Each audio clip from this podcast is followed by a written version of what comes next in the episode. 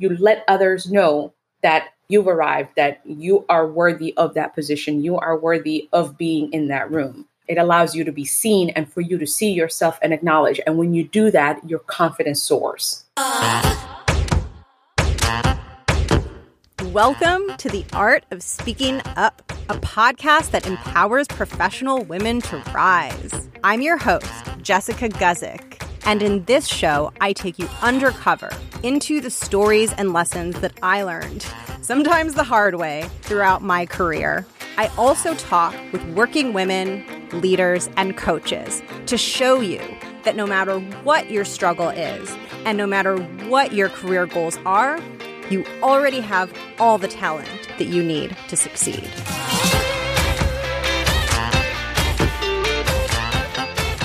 Welcome to the show. It is so good to have you listening. Thank you for tuning in once again. I have been so excited to share this conversation with you because when I interview today's guest about her career and some of her struggles and some of her learnings and stories that she wants to share, I felt so inspired by her and so touched and intrigued by everything that she shared with me in this conversation. And I know that so many who listen to this show are wanting to feel stronger, more confident, and more centered in who we are. And I think a lot of us, we want to have this confidence from a very internal place. We don't want it to feel shaky and wobbly, and we don't want our confidence and the way we feel to depend on what other people think of us and to be so hooked into and so dependent on us getting feedback and praise and all of these things from the outside world. I think what a lot of us are looking for is that inner core strength that is unshakable.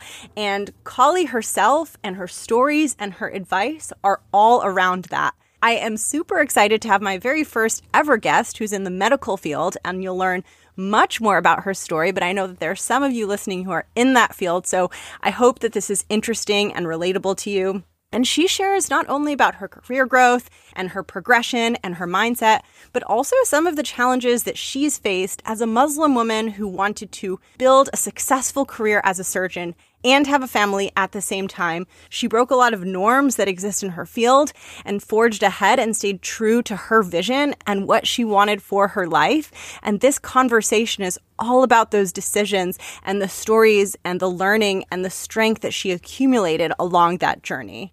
I absolutely loved this conversation and I've been so eager to share it sooner. The only reason I haven't shared it sooner is because Qaali is launching her very own podcast and I wanted to wait to put this episode out into the world so I could tell you what her podcast is and so you could have a chance to check it out and listen to it. And it is finally here.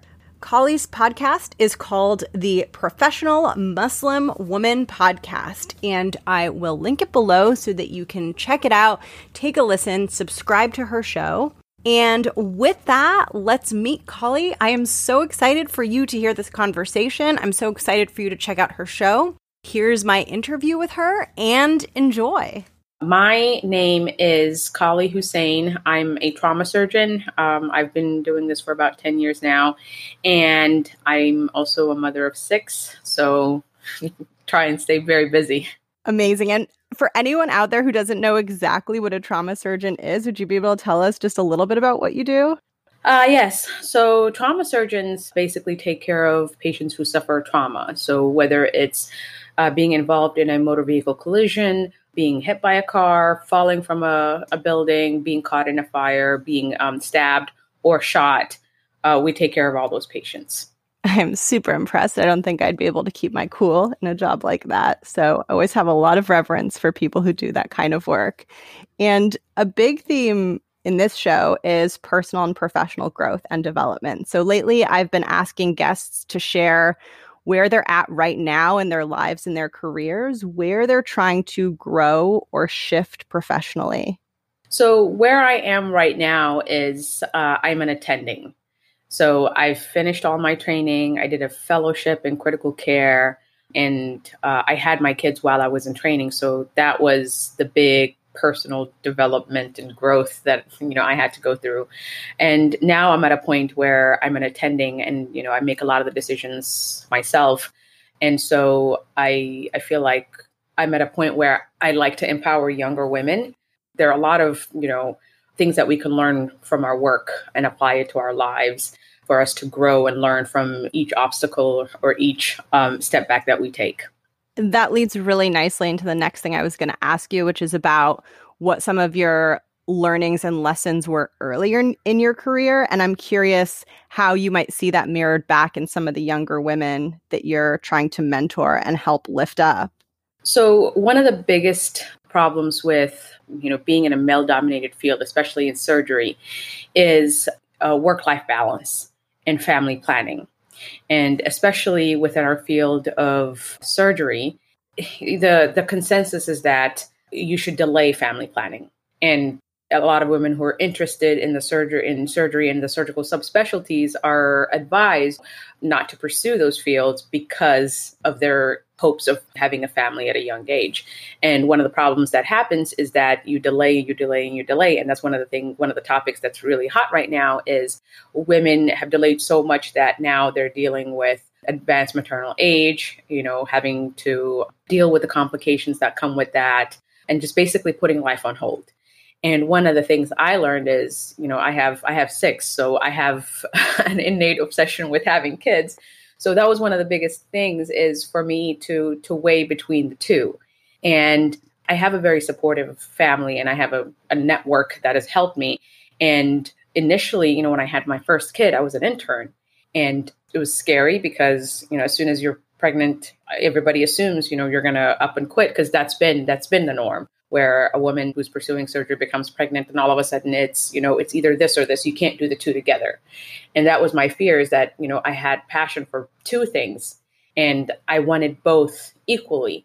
And so i just had to bite my tongue a lot of times to just say you know what?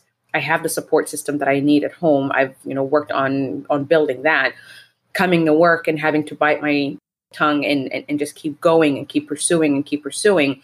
It got to a point where, regardless of how many times I've proven myself, even after having kids and if, even after doing all of this, it was never enough. So I got to a point where one of the things I learned was, you know, I have to determine whether what I do is enough.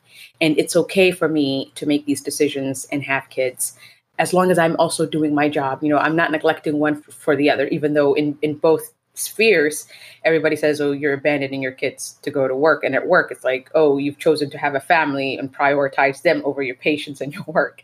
So you're stuck between a rock and a hard place. And I, and it was a lot of angst and tears. But through that, I learned that if we spread ourselves so thin, if you find yourself that, you know, you have two different things that you're pursuing and you can find yourself giving all you have to both and you're satisfied that's enough. And that's one of the things I try and instill in young women to say, what is important to you? What is valuable to you? And are you doing enough to to pursue these different things? And that should be a driving force because, you know, no matter what you do and no matter how hard you work, you're always going to have people pushing back and saying, no, you're not doing enough or you're not meeting, you know, my standards or what or, or whatnot. It really w- requires a centeredness and a pretty solid sense of self, I think, to go against the noise and against the outside, because I think it, it can be very comfortable to just follow that. You don't ever have to question and you don't have to build as much inner strength. And I'm curious if that's a quality you've always had, if you've had to really build it and bolster it, or just how that's played out for you in your decision to do what you wanted despite the fact that there was so much external pushback in the other direction? So it's been something that I had to learn because you know I'm a Muslim woman. I wear a hijab. You know, I I, I make these personal decisions, and I've I've always wanted you know to pursue surgery. It was kind of like a personal experiment. You know, I would go for one thing, and they would say, "Oh, you can't accomplish this," and I'd accomplish it. And then it was, "Oh, you can't accomplish the next thing," and I would pursue it and I would accomplish it. So it was little experiments that I was doing myself to the point where I said, you know what, regardless of what I pursue, I'm going to be told I can't do it. So I just kept pushing and each time I, you know, disproved the the theory that, you know, I wasn't going to be able to accomplish and I've proven it for myself, it gave me a little extra confidence to say, you know what, and i would look back at every single incident that i was told i wasn't I, I wouldn't be able to accomplish so i had to build it over time to say okay keep pushing until i no longer can And I got to a point where I, I started filtering all those things out because, you know, regardless of what I did, regardless of what I did, it was always going to be, you know, it's not possible. It's impossible. I always tell the story, you know, from our cultural standpoint, like, you know, as a Muslim woman who wears a hijab, you're supposed to be a wife and a mother, and that's it. you know, having other goals is like, oh, you know, that's fine and all, but once you settle down, you've settled down. And I remember when I got accepted to medical school, one of my mom's uh, friends told her, "Oh, who's going to marry her? For, you know, for you now." so I got married, and I was like, "Oh, but she's never going to have kids." I had kids and they're like, oh, you know, all that hard work. Now she's going to stay at home and, you know, all that time was wasted. And I kept pursuing. And after, and after a while, it was like, oh, you know, she abandons her kids. She's a bad mother. you know, and I come home and my kids know who their parents are, you know, who, who their mom is. And, you know, I have that connection with them. And so it, it, no matter what, there's always going to be criticism. And you're never going to get that big blue ribbon in life from anyone. And I think when that sinks in, it can be a weird feeling, but it's also freeing because it's like, well, I might as well do what I truly desire. Exactly. Exactly. Something you said really jumped out at me, and I wanted to highlight it and maybe even unpack it a little bit for anyone listening. When you talked about, oh, someone said, I can't do this. Can I prove them wrong? Can't do this. Can I prove them wrong? I think that mentality. I'm not sure how you think about it in your head, but a lot of other women I've talked to almost say they make it like a game. Like, can I get here? Can I get here? Can I get here? And I think that's a very powerful way to get out of a very stuck place or a place where you feel small to step back and say, like, this is a board game and I'm trying to get to this little square. How do I get there? Oh, I, I absolutely agree. It's it, that's basically been, you know, my whole life up to the point where I was I was looking for a job when I when I was graduating, and I had by this time, I think it was my fellowship year, I had you know I had five. I was pregnant with my sixth, and I had one board certification down. I was studying for my other one, and I'm sitting in this interview, and this person, because you know there, there, there's clinical surgeons and there are research surgeons who spend like an extra two three years doing research and publishing and things like that and they go into having an academic career you know, I really wasn't interested in that. My second thing outside of surgery was, you know, having a family. And I remember sitting here having gone five years, having had five kids, having had my board certification, I had my resume thrown across a table and told, You've accomplished nothing over the past five years. That's insane. yeah. So I look at that and I and, and I look back and I'm like, so I'm at a point where now I've accomplished all the things that I've set out to do. And I remember that experience. It was one of the most crushing, you know, experiences I've had. And looking back at it and, you know, breaking it down and analyzing, I realized, you know, sometimes it's not can I prove I'm wrong? You know, you you, you keep going, keep going until you've proven yourself. But, you know, people will evaluate you based on their values and what's important to them. And if you're interviewing at an academic institution, their value, what they value is someone who does research and who brings in research dollars and obviously I wasn't that person. So I'm sitting over here, you know, eating all this Mexican food and just, you know, like, you know, going off and just, you know, venting to my sister and it and it hits me. We sometimes evaluate based on other people's values and goals. And when they see that when they evaluate us and say we come short, we come short of a different goal, not our own goals. So from that experience, I realized, you know, sometimes you have to stop and say, I don't have to disprove this person right? You can prove so so much until you get to your desired position. And then after that, you no longer have to prove anybody wrong. I was happy with, you know, what I had accomplished. I wasn't setting out to be an academic surgeon. I was setting out to be a clinical surgeon who takes care of the sickest patients in the hospital. And when I when I'm off not doing that, I'm home taking care of my kids. That was my goal, right? I don't need to strive to prove somebody else wrong and do something that I have no desire to do. Absolutely. I think that that's really liberating. And this is also something I would share with listeners about using your values and anchoring on your values when things get really, really hard. So, whether it's someone who's questioning that you can do the things you want to do or t- telling you like you're not good enough, which is that's it's like total madness in my mind. But, or even if it's like a difficult coworker, I think coming back to this question of what is truly important to me, I think mm-hmm. really help because then it's like, well, I don't need to please that person. I don't need exactly. to measure against their measuring stick because it's not my measuring stick. That's what that's one of the most liberating things. I remember it, it was a crushing experience at the moment, but it was one of the most, you know, liberating experiences that just expanded how I looked at everything. Because not only did I look at it from my point of view, I also looked at it from, okay, why would this person go out of their way to say that? And I realized, you know what? It made me a better negotiator, actually. you know, it made me a much better negotiator because here I was, you know, looking for my first job and I realized, you know what? No, I bring a lot to the table. So when I go on my next interview, you know, I set up tall and I say, you know what? What I'm looking for is a group that has similar values to what I have. Oh, yeah, I, I negotiated the heck out of every interview and every contract after that. I love that mindset shift. I deeply relate to that. I don't know if it was like this for you, but it was like, you know what? I'm going to take control and this is going to be more about me and my needs. And I'm not just here to make every freaking person so happy and convince them to like me. Exactly. Exactly. Such a powerful shift. One thing that I wanted to ask you was about some of the struggles earlier in your career, being more mm-hmm. at the bottom of the totem pole. I don't know I don't know a ton of detail about how it works in the medical world, but I know that it can be very challenging at the beginning. And a lot of women that listen to this show are at the beginning of their careers and building that base of strength and skill and credibility. So I would be curious what that time was like for you and if there's anything you learned that you think might be helpful to other women who are listening. So our field is very hierarchical. So when you're at the bottom of the totem pole, you are at the bottom.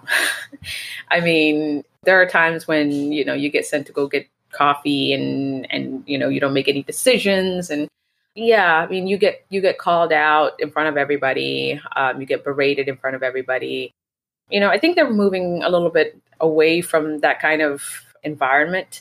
But one of the things that I personally struggled with was, you know, basically essentially who I am. You know, I'm a Muslim woman who wears a hijab. And so I had issues with family members and patients who basically didn't want me, you know, to be taking care of them. I've been called terrorist by one of my patients.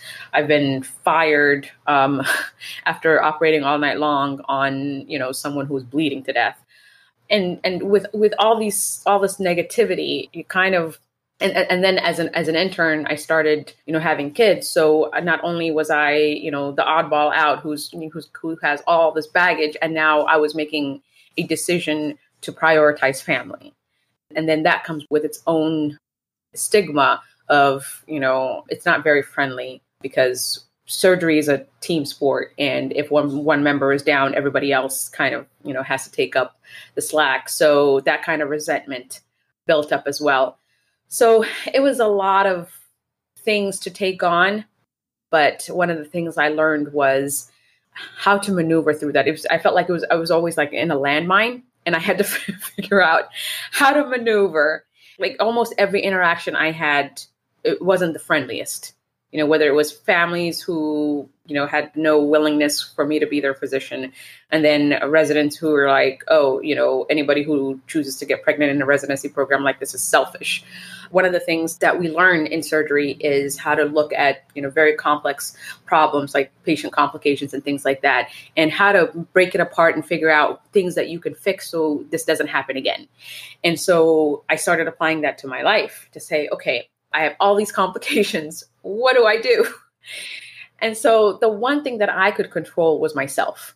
I had no control over anybody else but I had control over myself. And the things that I had control over were you know my medical knowledge. You know if i was made to look like the pregnant resident intern who's also muslim and a hijabi who doesn't know anything in front of everybody then obviously they would have something tangible to hold over me but if i knew my stuff if i knew my my medical knowledge was good my clinical care was good then you can hate me all you want you know you, you can hate my my hijab style it, it doesn't matter right so that was one thing I could, control. So I read and I read and I read every chance that I got. And then my emotions, you know, I'm a surgeon, so I'm very hot headed. So I had to temper down my emotions and not go off on people because professionalism is part of the you know one of the things that we're all evaluated on you know from a surgical standpoint from every field professionalism is important so i had to work on my professionalism to not you know go off on people who are clearly being bigoted and you know prejudiced and whatnot. And I had to hold all that in.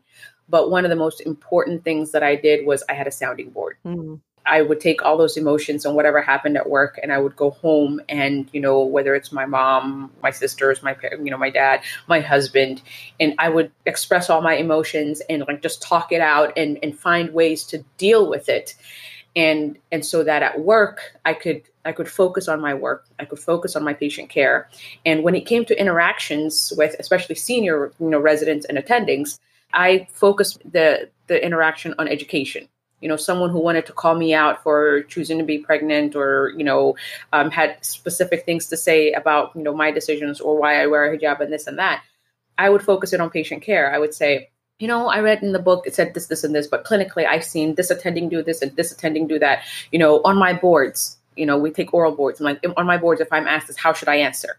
And so it i would focus the attention away from myself and from personal things to work and that way you know you're looked at as someone who cares about your work and that's what you're there for. And as soon as it started getting into personal things i would find a, uh, like a way to remove myself from the situation. So i think that's one of the best things you can do being in the you know lower end of the totem pole. It's it's difficult to to talk back and stand up for yourself when you're at that lower position because there are a lot of things that you're sacrificing that you may not even know that you're sacrificing. But one of the things that you always want to point to is the fact that you care about your job that you care about you know improving performance or improving processes. And so when things start getting personal or in a position where you're being belittled you want to pose questions in a way that you're trying to learn you're trying to make things better you're trying to understand things better. And that way you're seen as someone who wants to do better and who wants to improve rather than someone who's going to be affected by you know personal issues or personal attacks I think that's so powerful because no matter the situation, if you're under the same roof, working at the same place in the same employment situation, there's always a shared objective. And no matter what, you can come back to the shared obje- objective. And I think that that's super interesting and, and insightful because I do think it can be very disarming to just bring it away from that sphere and into like yep. the very immediate sphere of like, what are we doing here and what's important? Exactly, exactly, and and a lot of people lose lose sight of that. You know, you get busy with trying to prove people wrong, and you know, I have no intention of convincing anybody of my personal decisions. You know, my personal decisions are my personal decisions. You don't have to agree with it, you don't have to like it, but it doesn't matter, right? You can sit there and talk about it all you want. It's not going to change what I do. Especially like um, uh, I was asked this at a conference. Feedback. You know, how do you handle feedback if someone is ha- has been attacking you or saying, you know, personal things? How do you learn from that person? And I said, you know, when you're there to learn something from a more senior uh, person, you're there to learn. Don't sacrifice your learning opportunity because of something personal. Like I can put all those things aside, and that's one of the things I loved about training in, in surgery is that you can depersonalize a lot of things because at the end of the day, you know, you know you're dealing with life and death. So someone that I just had an argument with, I can go in the OR and you know operate on someone who's bleeding to death, and we can put all those things aside, and you realize what's really important. All the minutia that we stick to when we say, "Oh my God, she said this," or "Oh my God, he said that," not important, right? What are you there for? I love that. And that's something that particularly fascinates me about your job. Like, I work at a desk and I make PowerPoint slides, and not to diminish what I do, but the downside is, looks very different, I think, as does, you know, what is accomplished. Again, not to diminish it, but in, entirely different. And a lot of people listening to this also, I think, experience a lot of stress in their jobs and a lot of feelings like it's life and death, but you actually are in those situations and that is the work that you do. And I'm super curious if there's any perspective you can offer to women who are feeling very stressed, like the stakes are very high, but maybe they're in more of like a traditional kind of desk job like I'm in. What what might you want them to know or what might you say to them from your point of view? I think one of the most important things is and this is this is a concept that I've developed that I try and, and teach women and groups of women is evaluating each situation, each conflict, breaking it down and saying, okay, you know, look at all the parts that are involved. Who are the key players? Okay, who's saying what? How do they affect each other? How does it affect me?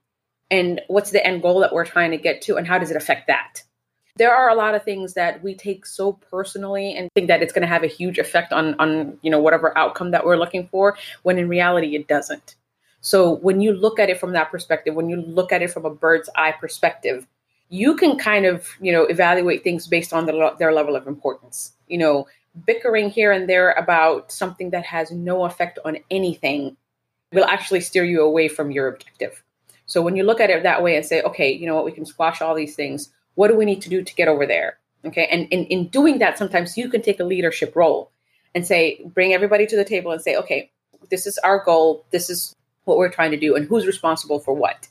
And that forces you to focus on the issue at hand, on the topic at hand, and get rid of all the other little minutia.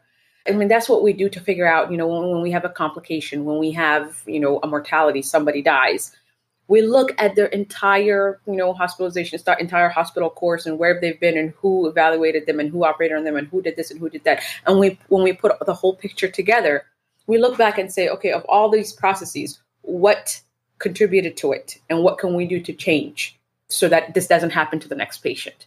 And so that's how i evaluate almost every situation now is you look back and say take a bird's eye view.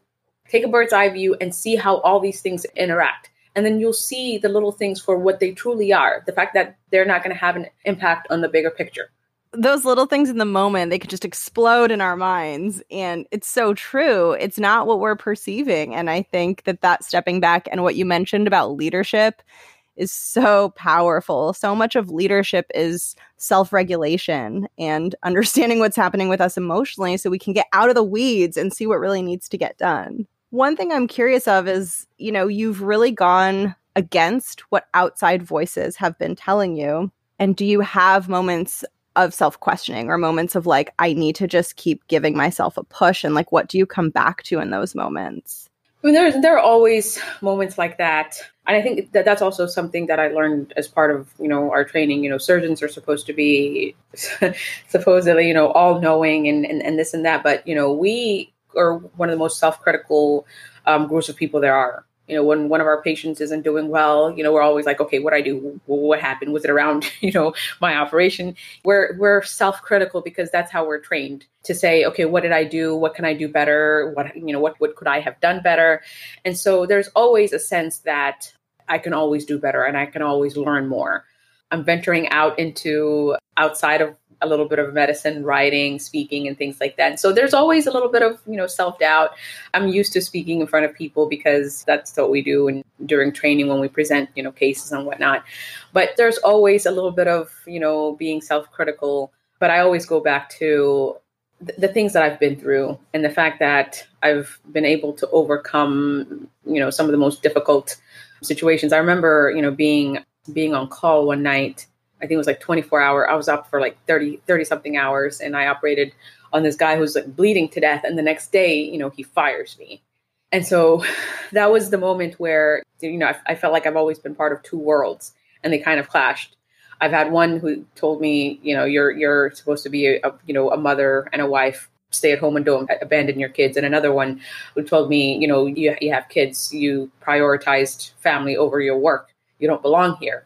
And that night, that day, it, everything collided because I've done all this. I stayed up all night to to save a life, and now this person doesn't even want me taking care of them. So both these worlds seem to confirm each other, right? Seem to prove each other right. And so that was that was a turning point for me to say, you know, what do I do? Do I stop? Do I just go home and take care of my kids, or do I keep pursuing with the possibility that no patient ever wants me to take care of them? And it was it was a tough decision for me to say, you know what, I've been doing this for uh, by that at that time I was doing it for three years.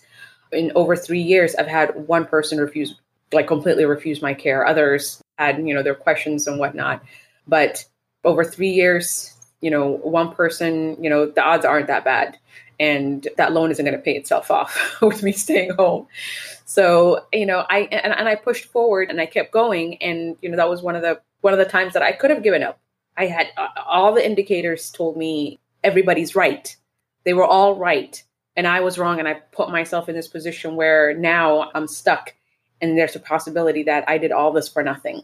And I kept going forward. And now, you know, I, I haven't had anybody fire me for quite some time. And, and, and it just teaches me that there aren't that many things that we can change, but I've, I've met a lot of patients who are always surprised that I'm their surgeon, that I'm their physician, but a lot of them are pleasantly surprised. And a lot of them are grateful because you know we're dealing with a matter of life and death. And these are situations where i felt like i've had the most impact on people. Uh, people have changed their outlooks to say you know what? I've never thought i'd have a conversation this long with somebody like you. So you know it teaches you to look outside of yourself sometimes. And yeah and that's the night that i that i look back to when i want to give up or when i when i doubt myself and say you know what if i didn't give up that night i sh- I, I shouldn't be giving up now I'm very glad that you didn't give up. And with that, I wanted to ask you to share a little bit about your podcast. Well, uh, thank you for mentioning that. Yeah. So, another uh, physician and I, um, she's also from, you know, we're both from the same country. She's from Somalia as well. She's an internal medicine doctor. And, you know, one of the things that I always get asked, especially by young Muslim women, is how was I able to just basically not only come into this field but thrive in it and, and manage to have a smile on my face. And so so we've created a podcast for professional muslim women because i think it's a it's not to just cater to you know muslim muslim women for any specific reason but the fact that we we face a specific kind of bias and prejudice in, in the workplace. You know the hijab is a personal choice. You know every woman that i know chooses it for herself. But by a mere garment people look at you and think you know you don't speak for yourself that you don't stand for yourself. Half the time they don't they don't think you speak english. It's amazing when i walk into somebody's room you know as a surgeon and i get introduced and they do a double take and then another double take and they're like no you, you mean somebody else so I think it's important for us to kind of change the landscape and the perception that we have of of Muslim women. And I think by encouraging more and more, I've, I've had I wrote this article on Doximity, which is a social media platform for doctors, basically talking about my experience where it was titled "You're the surgeon?" question mark because that's that's always the question that I get asked. And I've had women, young women from all over the world reach out to me to say, "Oh my god, I'm considering surgery, but every person I meet, all my attendings, people who I asked to write me a letter of recommendation are telling me to not pursue it." So, how many other young lawyers are being dissuaded? How many other young entrepreneurs are being dissuaded? And that's the thing that bothers me and that concerns me is because all my life I've been told no. Even after proving myself that I was, you know, academically capable, it was no. To the point where I was a board certified surgeon and I was being told no. So I think it's important to empower women. And, you know, I think anybody can listen to it and, and, glean all kinds of lessons from these experiences. Because when I talk, I mean, I don't talk just for Muslim women, I talk for all women.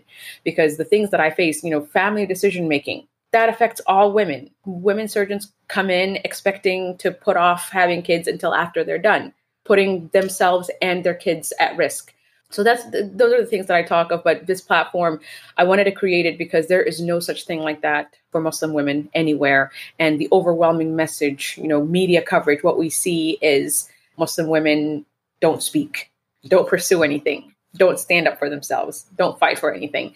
And I want to change that um, that that conversation. I'm so excited for your show, and I'm gonna link it in the show notes. And I would also love to link the article you wrote as well. Ah, I will send it to you. Amazing. And with that, if you're ready, I was going to ask you today's listener question. Okay. So I'll read the question and then give you the floor to chat with the listener. She says, Many of my coworkers are respectful and nice, but sadly, there are several who are not, who I'm frequently having to work with. I often feel belittled, not listened to, and like I'm outside of things and not one of the quote unquote cool kids. I would love your advice on staying confident even when I'm not being treated well, and for staying sane and zen when negativity is coming at me from others, especially those who are more senior or in higher positions than me. Sincerely, sick of it. Yeah. So, this is one of the things I talked about earlier. You have to figure out, you know, what is your goal at work? One of the sad things is that there are cliques. We form little office cliques and you know they're the cool kids and they're the ones that nobody else wants to sit with it's okay it's okay you don't you don't have to be friends with everybody What you want to do at work is work, do your job, advance, learn, move up the ladder if that is your goal. And you have to figure out what's important for you to get there. And you know you don't need friends at work. You can get them someplace else. I, I, I'm, I'm gonna I'm, I'm, gonna sound blunt here. Um, do it. Sorry, that, that that's just what we do. But you know, if friendship is important to you, have friendship outside of work, whether it's family, friends, extended family, whatnot. That friendship that you need, it, it doesn't need to complicate your work. You want to focus on um, the task at hand. And if they're being disrespectful, you know, stand up for yourself. I think this is a quote from Maya Angelou. You know, you show people how to treat you. If you accept disrespect, they will continue to disrespect you. But if you stand up and say, you know, there are certain things that are appropriate, other things are, that are not appropriate, you know, you can start start off with having a private conversation with that person to let them know that you do have a line that can't be crossed. And if they continue to do it publicly, then you escalate. I don't think anybody should tolerate any kind of inappropriate behavior. Women physicians get this a lot where you know the ancillary staff they'll if, if it's a male physician you know he gets everything he wants but a, a female physician has to ask multiple times and so one of the things that you know the way i do it is I, you know, I control a trauma trauma bay. When a trauma patient comes in, you know, I'm the one directing orders and doing things and you know making decisions. And there are times when you know I'm asking for things and people are not answering me. And when they answer, it's in a disrespectful manner. And so I nip it in the bud right there and then and say, there is no need for attitude. I need closed loop communication. When I ask for something, you respond that you that, that, that you heard me and that it's being done. Right? Closed loop communication. And so whenever these things happen, nip it in the bud right there and then address it right there and then. And do it in a respectful manner. When it becomes unprofessional and you're the loudest person yelling and screaming, even though you might be right, you're going to lose credibility. So maintain your calm, maintain your composure, be professional about it. If it's something that was inappropriate said, you know, just repeat it and say, Excuse me, can you repeat what you just said? Put them on the spot, have them explain themselves. But don't accept inappropriate behavior, don't accept disrespect, and be professional about it. And I think that's the way to go about it. You know, friendship at work, is it good to have? Yes. Is it absolutely necessary? Not really what you said, the asking the person, can you repeat what you said? That is powerful because that is a totally neutral statement. And you're right. It forces them to revisit where they just were. And I'm going to try that out actually in the future. That's such a great little nugget. Wonderful. So I'm now going to ask you the closing questions that I ask to everybody who comes on the show. So, the first of the two questions is about the title of the podcast. It's called The Art of Speaking Up. So, I love to ask every guest what speaking up means to them and why they think it's important. Speaking up is claiming your position, I think. So, we, you know, especially as women, we work up and work up and work up to the point where, you know, we're there, but, you know, we don't sit at the head of the table. You know, we we try and sit to the side where we're not at the center of attention. Speaking up forces you to acknowledge your accomplishments, to acknowledge your position and act accordingly. I think that that was one of the things that, you know, thank God I trained in surgery because it kind of um, emphasized the kind of, you know, the personality that I that I already had. But there were times when, you know, you feel insecure and you're like, I don't think I'm supposed to be in this position, but I am, and you doubt yourself. But you know, there are times when I hear people saying stuff, I'm like, no, that's not right. that's incorrect. and when I speak up, it, it took me a while to do it with confidence, but it forces you to accept the fact that you are you're authorized to be in that room. Right? You're authorized to be in that chair. You might need to go move, you know, a little bit to the side and sit at the head of that table. You know, and by speaking up, you acknowledge it for yourself and you you let others know that you know you've arrived that you are worthy of that position. You are worthy of being in that room. So i think it does a lot more than just being heard. It allows you to be seen and for you to see yourself and acknowledge. And when you do that your confidence soars I love that. I love when my guests give like a better elevator pitch for my show than I could have ever given. That was so beautiful. Thank you so much. and anytime. with that, we now get to do my favorite part of the interview. Which is the final question. And some context is I started the show because earlier in my career, I was really struggling. I was not feeling confident. I didn't really have a mentor or anything. So I started this show to speak to women who might be struggling in any way or who might need empowerment or inspiration.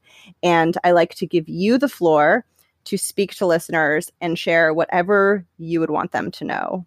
One of the things that I try and talk about a lot is, you know, perception we have all these different perceptions and i come with a lot of perceptions right? I walk into a room and nobody can ever guess what i do or you know anything else about me. All they know all, they see is a garment.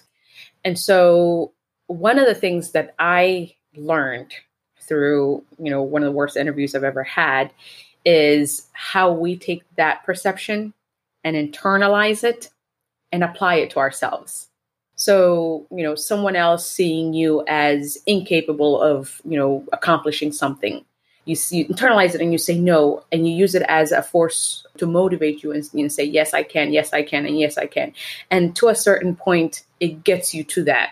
But when you get to that point, when you get to the point where you where you um, accomplish what you wanted to accomplish, that perception from that person, from that point of view, is still going to be there, right? You won't get credit, you won't get acknowledgement but you still maintain that perception.